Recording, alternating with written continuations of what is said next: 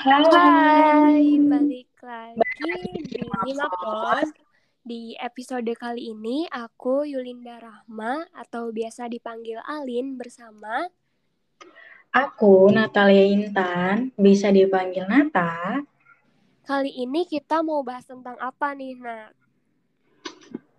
Kali ini kita mau bahas tentang overcoming insecurities atau mengatasi rasa insecure. Kita juga bakal bahas apa sih insecure itu and how insecurities comes into our life. Normal nggak sih rasa insecure and how do we do to our insecurity? Nah, sekarang apa sih insecurity, Lin? Nah, insecure itu adalah sebuah kondisi mental yang menyebabkan seseorang merasa tidak aman atau tidak percaya diri. Tentu saja hal ini berlaku pada banyak hal, bisa dalam fisik, kemampuan, pekerjaan, dan prestasi. Kondisi ini menyebabkan seseorang merasa cemas, takut, dan malu secara berlebihan dengan diri sendiri. Betul. Kalian tahu nggak sih, berdasarkan riset Dove yang berjudul Indonesia Beauty Confidence Report tahun 2017, itu tuh menunjukkan bahwa 38% wanita Indonesia suka membandingkan diri sendiri dengan orang lain loh. Sehingga mereka menjadi kurang percaya diri. Riset tersebut juga menunjukkan 84% wanita Indonesia mengaku tidak tahu betapa cantiknya diri mereka sebenarnya.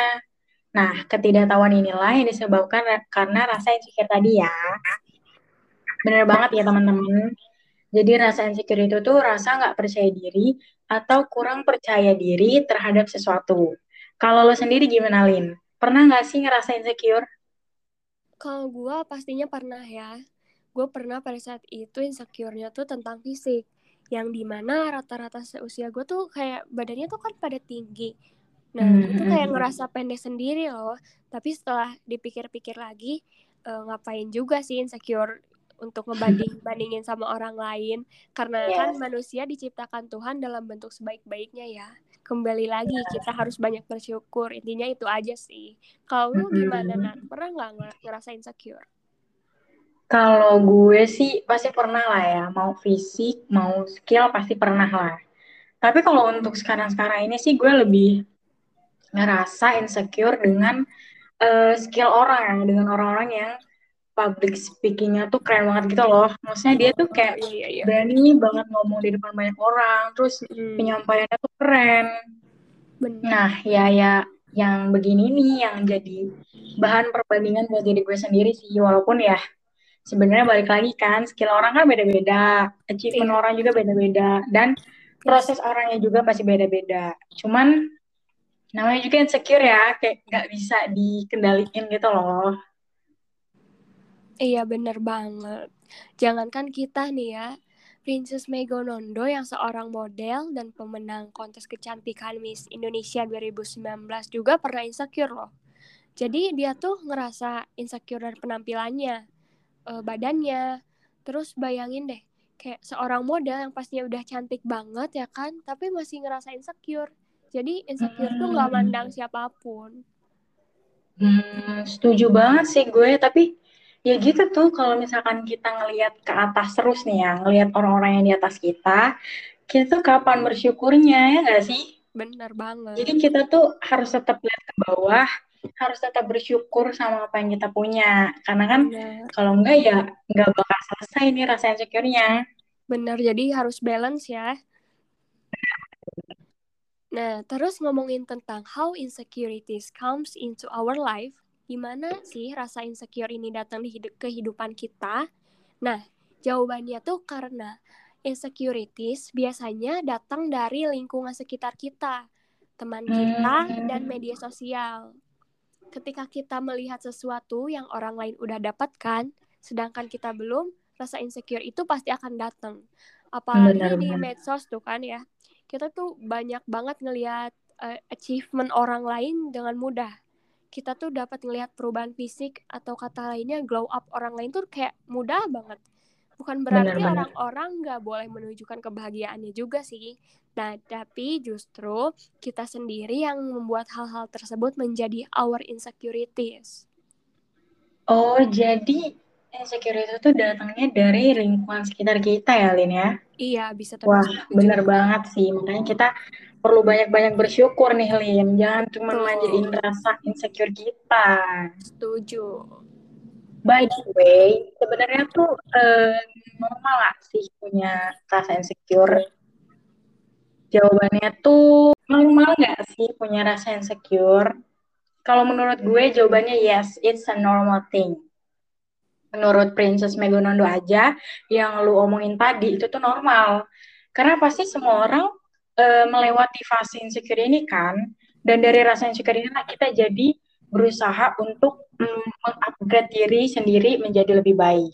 Nah, betul. Rasa insecure ini juga yang membuat kita untuk lebih apa ya aware, lebih Iya. aware terhadap diri kita atau merubah cara pandang kita agar lebih uh, kritis melihat diri kita sendiri atau dapat disebut dengan self aware. Nah, Gimana kita tuh bisa mengetahui kelebihan dan kekurangan diri kita, teman-teman. eh, keren banget ya kalau kita bisa menghadapi rasa insecure kita dengan sikap positif. Tapi tahu nggak sih Nat, kalau ada beberapa orang yang memproyekkan rasa insecure-nya ke orang lain. Waduh, gimana tuh, Lin? Contohnya tuh kayak kasus bullying, di mana tuh sang pelaku merasa terintimidasi dengan orang lain. Jadi kayak, kok lo bisa sih, kenapa gua enggak kepada korban. Jadi di sini tuh pelaku memproyekkan rasa insecure-nya kepada korban untuk merasa lebih baik. Nah, bisa jadi mereka yang melakukan itu tuh si pelaku nggak sadar kalau dia tuh lagi memproyekkan rasa insecure-nya ke orang lain. Oh, gitu. Emang sering banget sih kayak eh, kasus-kasus kayak gitu ya. Orang-orang tuh kayak iri ternyata tuh dari rasa insecure, Insecure mereka juga. ya. Betul. Hmm, jadi ini salah satu cara yang salah ya, Lin ya, dalam kita menyikapi rasa insecure kita. Iya, Nah, boleh harus. Terus, nah, terus apa nih yang harus kita lakuin terhadap rasa insecure kita? How do we do to our insecurity? Nah, kalau cara ngatasin sih pasti kan tiap orang beda-beda ya. Ada yang melakukan daily affirmation, ada yang mengurangi pemakaian sosmed mungkin.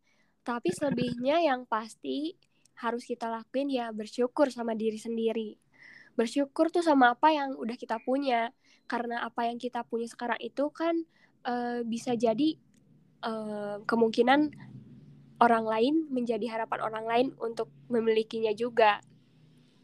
Wah, iya nih, bener ya. Keren ya. Jadi, uh, kita punya rasa insecure itu tuh normal ya, teman-teman. Tapi kita juga harus uh, pintar gitu nyikapin rasa insecure-nya. Jadi, kita harus nyikapinnya dengan rasa positif. Jadi, ini tuh, tuh kayak uh, sebuah, apa ya, motivasi ya, Lin ya. Iya, bener banget. Jadi, jangan rasa insecure kita tuh dengan negatif yang ujung-ujungnya bullying itu jangan ya teman-teman hmm, itu contoh yang nggak baik ya teman-teman jangan ditiru nah, kalau menurut gue udah cukup sih pembahasan kita tentang insecure kali ini oke okay. gimana Lin ya aku gue kira cukup juga sih udah panjang lebar ya kita ngomong ke sana ke sini benar-benar dari gue sih ada penutupan Nat. satu kalimat buat teman-teman semua yang dengerin podcast ini biar boleh boleh sampai juga tuh sampai Siap. sambil kalian juga lakukan uh, apa ya kegiatan uh, apa melampiaskannya ke hal yang negatif jadi yeah. ini ada satu kalimat yang you are the best version of yourself when you're happy with yourself Widih, keren guys ya. Semoga uh, podcast ini jadi sesuatu yang bermanfaat bagi teman-teman yang dengar ya. Dan kalau ada kesalahan, kesalahan kata nih atau kesalahan uh, pemahaman, Betul. kita berdua minta maaf. See you next, See you next time. time. Bye. Bye.